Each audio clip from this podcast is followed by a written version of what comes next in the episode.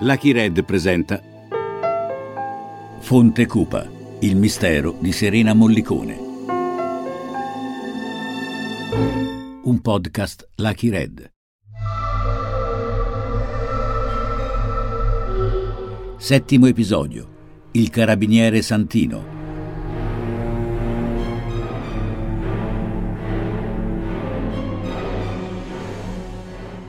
Il giorno che Santino Tucci si è tolto la vita, eh, io sono stata tra le prime ad arrivare sul posto.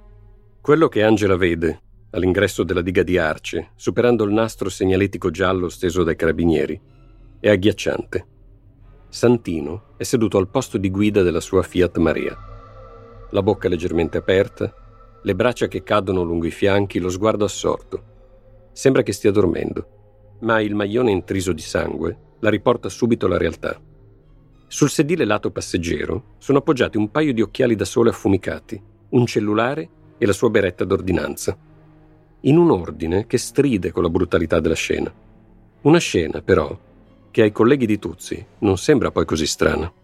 Quello che ho percepito lì eh, con quel via vai di militari era il fatto che è come se si aspettassero tutti questo suicidio. Angela non se lo spiega ma perché ancora non sa, come non lo sa nessuno al di fuori degli investigatori, che da settimane il brigadiere Tuzzi è sottoposto a indagine per la morte di Serena. Le mie informazioni inerenti alla morte di Serena erano ferme allo scagionamento di Carmine Belli, quindi dalla soluzione di Belli fino al suicidio di Tuzzi noi non abbiamo saputo più nulla dell'indagine sulla, sull'omicidio di Serena Mollicone. Sul posto apprendiamo che era stato interrogato più volte nei giorni precedenti sull'omicidio di Serena Mollicone. Quindi abbiamo immediatamente capito che quel suicidio era legato a doppio filo alla morte di Serena. Io sono Massimiliano Griner e questo è Fonte Cupa, il mistero di Serena Mollicone.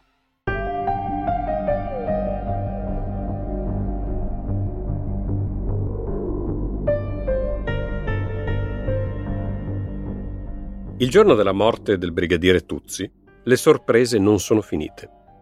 Alla diga arriva all'improvviso un amico di Santino. Si chiama Marco e a suo dire ha un legame molto stretto con il brigadiere. Sconvolto dalla morte di Santino, Marco si lascia andare un'invettiva senza freni.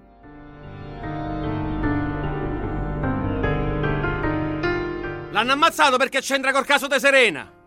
Gli hanno tappato la bocca. Perché tra cani non si mozzicano, capito? I Mottola l'hanno mandato a fanculo. L'hanno spedito a casa del diavolo i due assassini. Che poi la sera del funerale il telefonino a casa dei Pollicone ce l'aveva portato Mottola, il maresciallo. Il compare si confidava solo con me. Solo con me. Il compare mi ha confessato che la sera del funerale il telefonino ce l'ha riconsegnato Mottola, il maresciallo Mottola. Durante il funerale ha portato il telefonino dentro l'appartamento Telefonino che non esisteva 4-5 giorni prima. E Mottola l'ha fatto ritrovare lì perché l'assassino è il figlio. Me l'ha confessato a me. Lo so solo io. E il figlio del maresciallo era il capo spacciatore di Arce.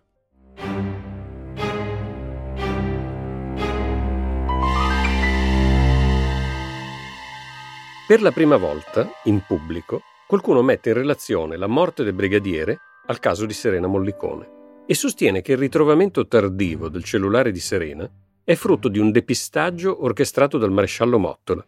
Sembra davvero la svolta delle indagini. Ma è un'euforia che dura pochi giorni, come racconta Carmelo Lavorino. Qualche giorno dopo ha ritrattato, ha detto che aveva detto tutte scemenze, è venuto in tribunale e non ha confermato nulla. Mentre il seme del dubbio si è comunque insinuato, la notizia della morte di Santino arriva a casa di sua figlia, Maria. Ha solo 26 anni Maria e ha un bambino piccolo. Il giorno in cui ricevo la, la notizia della morte di mio padre ero a casa con, con mio figlio. E era di pomeriggio, dopo pranzo, il mio figlio stava dormendo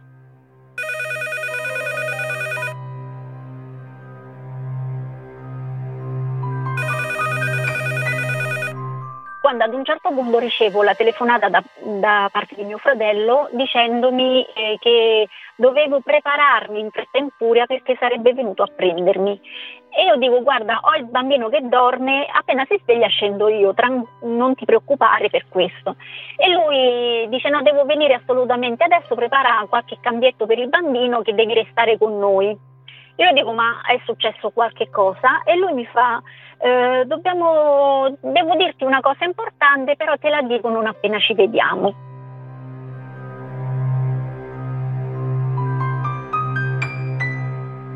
Mio padre ci diceva sempre che quando lui faceva ritardo e non, non, ci avvisava, dovevamo stare tranquilli fino a quando se succedeva qualcosa di, di brutto sarebbero venuti i carabinieri ad avvisarci. Quel giorno eh, mi chiamò anche mia madre mentre cercavo di prepararmi e, e mi dice eh, ci sono tanti carabinieri a casa io lì inizio a, ad avere eh, veramente paura, ad essere agitata, preoccupata perché eh, il fatto che c'erano dei carabinieri a casa, doveva essere successo qualcosa di grave.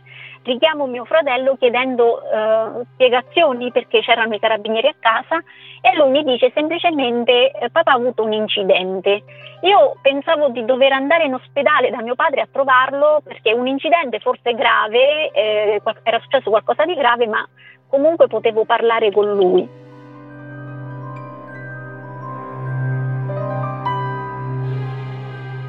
Invece quando arrivo a casa, a casa dei miei genitori c'erano veramente tanti carabinieri, c'erano tante persone e ci fu il colonnello dei carabinieri che mi prese in disparte e mi disse che eh, mio padre si era tolto la vita perché aveva chiesto alla sua amante di tornare insieme ma lei aveva rifiutato.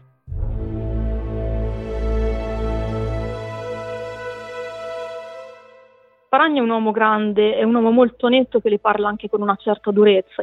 Lei non ci crede, non, non se ne capacita, aveva un figlio piccolo, quindi eh, Santina aveva un nipote molto piccolo a cui era molto legato, ma il colonnello insiste. Voleva rifarsi una vita, era prossimo alla pensione, aveva qualcun altro. Quando dice questa frase di cambiare famiglia, io ho un ricordo eh, di me che mi isolo, cioè questo carabiniere che continuava a parlare e io che non sentivo più niente di quello che dicevano, non riuscivo assolutamente a credere al fatto che mio padre voleva abbandonarci, voleva lasciarci per una donna.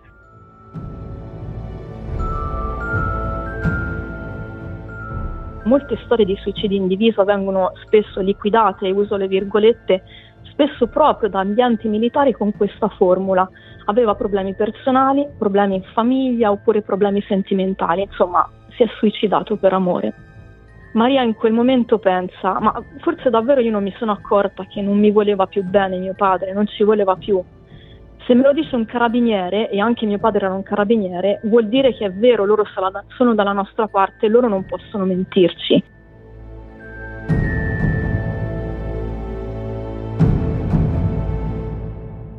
Loro non possono mentirci, perché loro indossano la divisa. In quei primi momenti è quello che anche Maria crede. E non soltanto perché a dirle che suo padre si è suicidato per amore è un altro carabiniere, ma anche perché in quel momento anche lei ignora in cosa è stato coinvolto suo padre nei suoi ultimi mesi di vita. Noi abbiamo saputo solo dopo molti anni che mio padre aveva fatto delle dichiarazioni importanti per quanto riguarda il caso di Serena.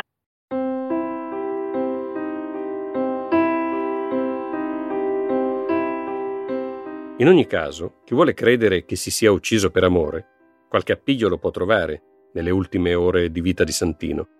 Dopo aver lasciato la caserma, dove ha preso la sua pistola, Santino si dirige verso l'abitazione di Anna Rita. Anna Rita ha 40 anni, è sposata e fa la casalinga, ma da 9 anni ha una relazione extraconiugale con Santino, che è anche un amico di suo marito. In genere Santino l'andava a prendere di mattino in auto mentre i figli di lei erano a scuola e andavano a fare l'amore in una stradina appartata, dietro le case popolari di Fontana Liri.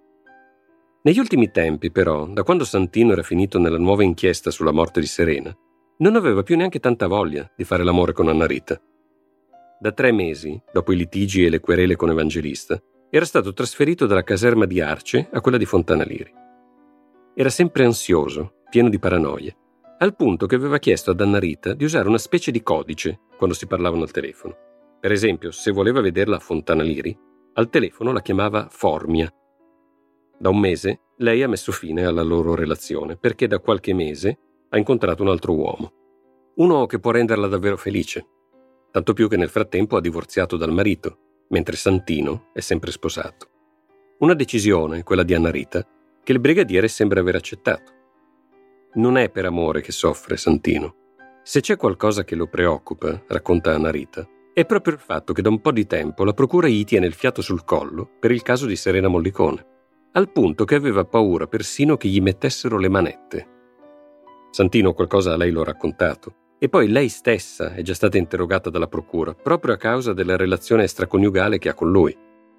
Anna Rita però non ha ricevuto particolari confidenze da Santino sul caso di Serena, ma dalle sue omissioni e dai suoi silenzi si era convinta un po' per volta che Santino fosse in qualche modo coinvolto, anche se era sicurissima che non avrebbe mai fatto del male a una ragazzina. E poi aveva riferito qualcosa di molto forte. Quando Tuzzi e io passavamo con la sua macchina in prossimità dell'imbocco del viottolo per Fonte Cupa, dove era stato rinvenuto il cadavere di Serena Mollicone, Tuzzi si faceva rosso e cominciava a sudare e cambiava di umore. Il mattino dell'11 aprile 2008, però, succede qualcosa di inaspettato.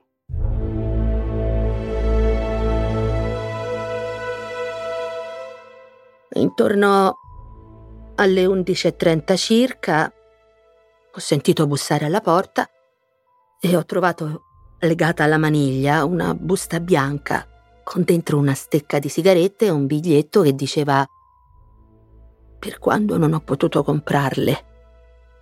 Allora mi sono precipitata giù per le scale fino al cortile di casa per cercare di capire chi mi avesse fatto dono di quelle sigarette, ma non ho trovato nessuno.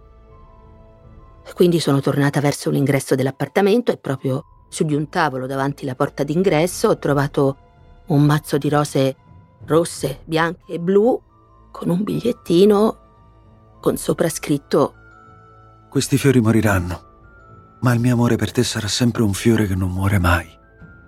Ti amo. Addio, amore mio.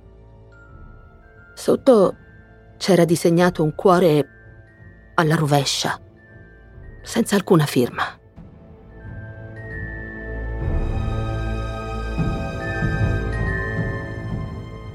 Vicino al cuore infranto non c'è una firma, ma Anna Rita capisce subito che a portarle in dono i fiori e le sigarette è stato Santino. La rosa bianca è un simbolo di un amore puro, ma quella blu sembra proprio un riferimento a una canzone di Michele Zarrillo del 1982, Una rosa blu, che recita se fossi mia, io ti legherei con un laccio al cuore che ti faccia male quando te ne vai.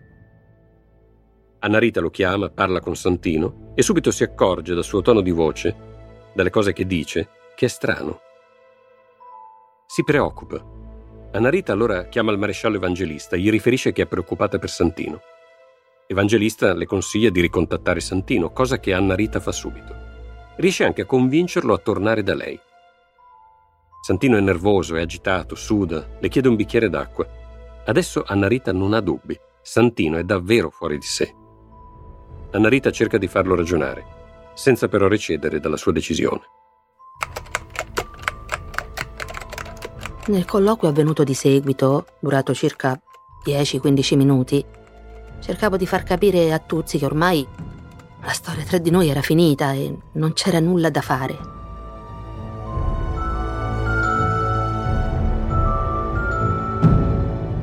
A quel punto Santino monta sulla sua auto e si allontana a grande velocità. Ma non è ancora finita.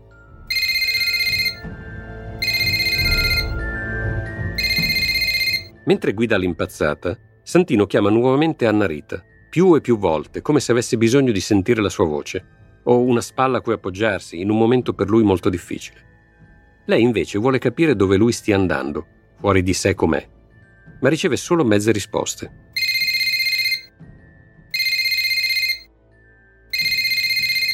Nella pausa tra una telefonata e l'altra, Anna Rita, sempre più preoccupata, contatta nuovamente i carabinieri.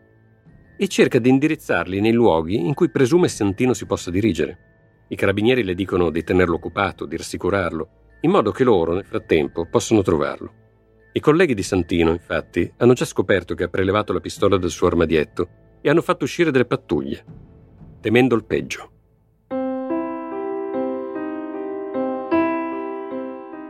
Eh, Santino durante i colloqui telefonici mi avvertiva che ormai era a conoscenza del fatto che io avevo avvisato i carabinieri e che se lo avessero avvicinato si sarebbe sparato, perché aveva la pistola in pugno.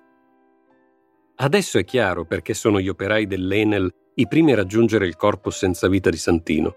Sono i carabinieri che lo stanno cercando a mandarli avanti in avascoperta, proprio per evitare che vedendo delle divise Santino faccia un gesto estremo. Una decisione imprudente che coinvolge dei civili in un momento delicatissimo, ma anche una decisione inutile, perché a un certo punto, mentre Anna Rita è al telefono con Santino, uno sparo parte davvero.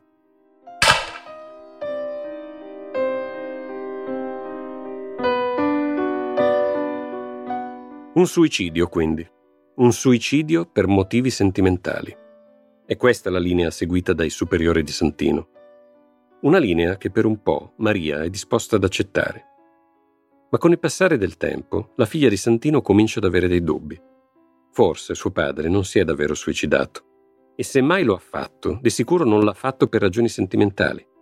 Anche perché la sua relazione con Anna Rita era già finita da tempo e lui lo aveva accettato. Ma soprattutto perché ci sono troppi aspetti poco chiari nelle ultime ore di vita del padre. Il primo fra tutti che mio padre ci dice che doveva uscire solo dopo aver ricevuto una telefonata, quindi mio padre esce di casa chiamato da qualcuno. Eh, non sappiamo da chi perché era un messaggio lasciato all'interno della segreteria telefonica del cellulare. Non è mai stato chiarito da chi sia partita questa telefonata, ma è solo l'inizio. Quando mio padre viene ritrovato nella sua macchina c'è la pistola eh, di mio padre adagiata sul sedile lato passeggero e sulla, su questa mm, pistola non c'erano, le, non c'erano impronte, impronte, digitali se non un'impronta parziale del pollice sinistro. Il telefono, mio padre aveva quella mattina comprò una scheda telefonica, quindi aveva ehm, due eh, cellulari. Uno dei cellulari è stato trovato tra il sedile guidatore e il freno a mano perché c'è la testimonianza dell'amante che dice che era al telefono con mio padre al momento dello sparo. Quindi ehm, ehm, mio padre in pratica in quel momento eh, si spara mentre teneva anche eh, con, con, le mani teneva anche il cellulare, cioè eh, era una situazione un po' strana.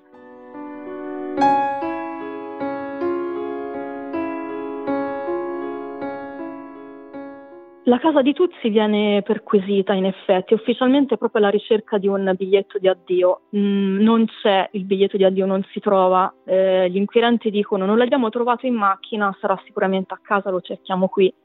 Nessun biglietto però, nonostante si ritenga che chi si suicida metta in genere nero su bianco i motivi. L'inchiesta sulla morte di Santino Tuzzi ha lasciato aperti molti dubbi.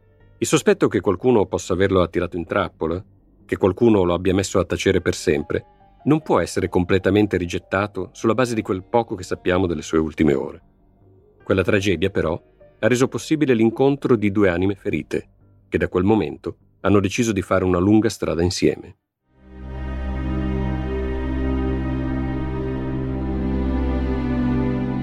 Ci furono delle trasmissioni televisive dove ospite c'era il maestro Guglielmo e una in particolare eh, chiese al maestro Guglielmo se il, il brigadiere suicidatosi ad Arce ehm, poteva essere in qualche modo l'assassino di Serena, al che il maestro Guglielmo risponde che assolutamente conosceva conosceva mio padre e poteva dire con certezza che conoscendolo bene eh, non era lui il, mm, l'assassino di Serena e che assolutamente lui non voleva un assassino, ma voleva l'assassino di Serena. Io vedendo questa intervista ho eh, come la spinta, la necessità di dover recarmi ad Arce da lui, eh, ringraziare il, mio, mm, il, maestro Guglielmo per le, le belle parole rivolte a mio padre durante questa trasmissione televisiva.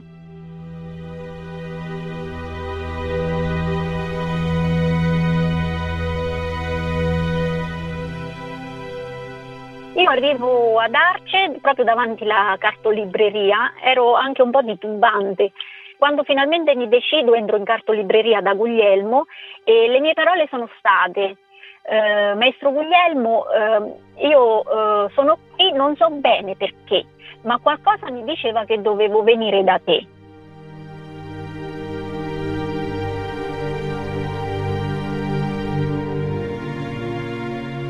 Lui inizia a raccontarmi, parte, parte, in quarta, inizia a raccontarmi tutto quello che era successo in quegli anni, tutte le, le stranezze riportate in quel periodo e siamo stati praticamente un, circa un tre ore a chiacchierare.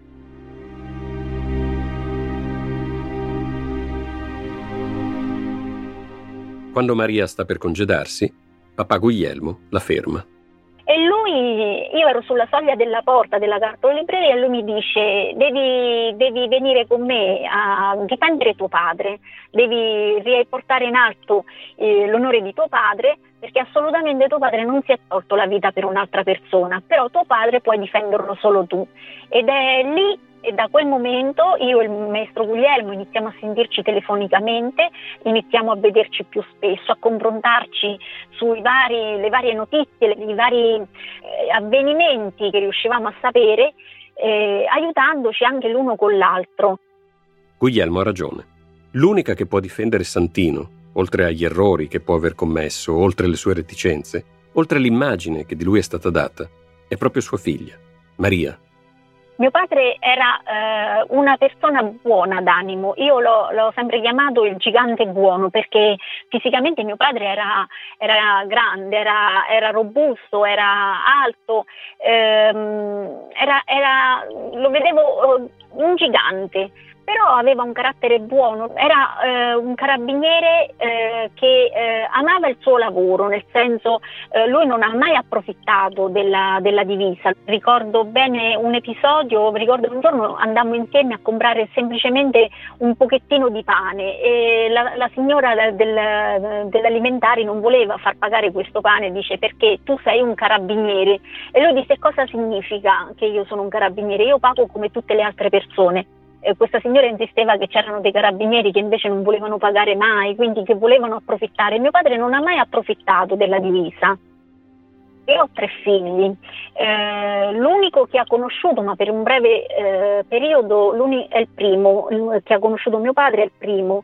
E lui in pratica aveva eh, un legame forte con, con mio padre, essendo un bambino noi abbiamo raccontato la storiella del, eh, di, di, del, nonno che aveva fatto un lungo viaggio su una stella, era molto lontano. Eh, mio figlio ad un certo punto non ha più accettato questa spiegazione. Eh, ricordo che lui un giorno, eh, aveva forse un 5 anni, mi disse mamma adesso basta con questa storiella, io voglio sapere la verità sul nonno, voglio che mi dici tutta la verità. La mia promessa fu eh, io ti dirò tutta la verità nel momento in cui io la saprò. Sta aspettando proprio che glielo dico io, lui mi guarda con la speranza che possa io dire cosa sta succedendo. E io spero sinceramente di riuscire un giorno a raccontare cosa è successo veramente a mio padre. In attesa che prima o poi finalmente la verità venga fuori anche per Santino, non resta che fare delle ipotesi.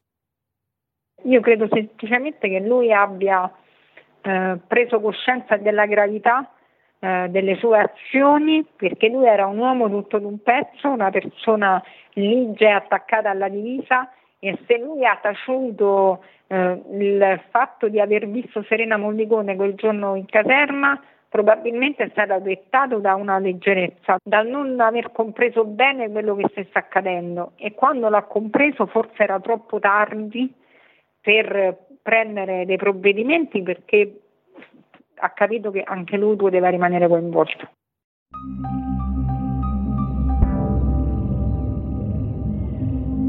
Forse a un certo punto ha deciso di raccontare ciò di cui era a conoscenza sulla scia degli indizi che stavano emergendo. Forse le pressioni e il clima erano diventati eccessivi per lui e ho la sensazione che si sia trovato in una sorta di strettoia e abbia preso la sua decisione del tutto controcorrente al clima che si viveva e si vive tuttora ad Arce e in quel territorio. Eh, se è rimasto a lungo in silenzio credo sia stato per proteggere la sua famiglia o perché indotto forse anche per formazione professionale a non parlare troppo di affari relativi alla caserma e mi immagino un uomo che tra quel vincolo e la sua coscienza ha scelto la seconda a un certo punto.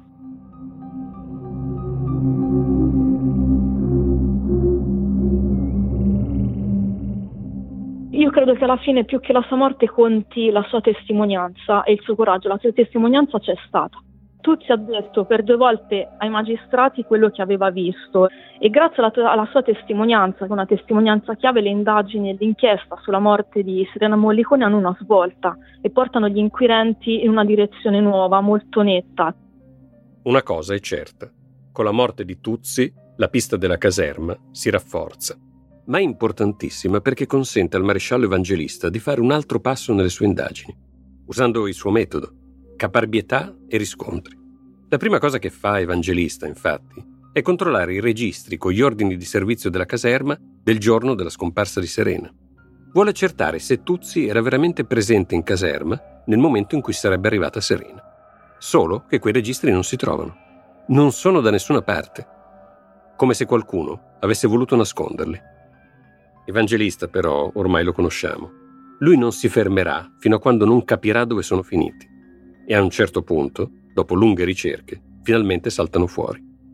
Quando poi sono stati recuperati questi registri che erano stati occultati in una cantina della, della caserma, si scopre che gli ordini di servizio erano falsi perché eh, avvengono segnati dei posti di blocco che non sono stati effettuati in orari compatibili con la morte di Serena a smentire gli ordini di servizio sono invece le testimonianze dei cittadini che vengono eh, diciamo, convocati in caserma per delle notifiche e vanno loro di, in caserma a ritirare i vari atti, mentre nell'ordine di servizio viene scritto che sono i carabinieri ad andare nelle rispettive abitazioni a consegnare questi documenti. Insomma, gli ordini di servizio della caserma di Arce di venerdì 1 giugno 2001 sarebbero stati falsificati. Se questo è successo davvero, allora la caserma nasconde un segreto che non deve assolutamente essere rivelato.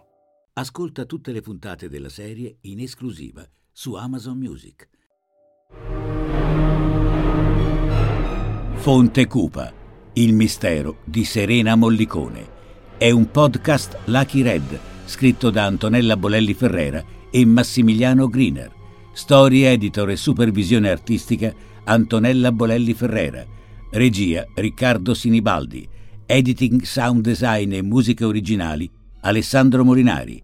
Effetti sonori Matteo Bendinelli.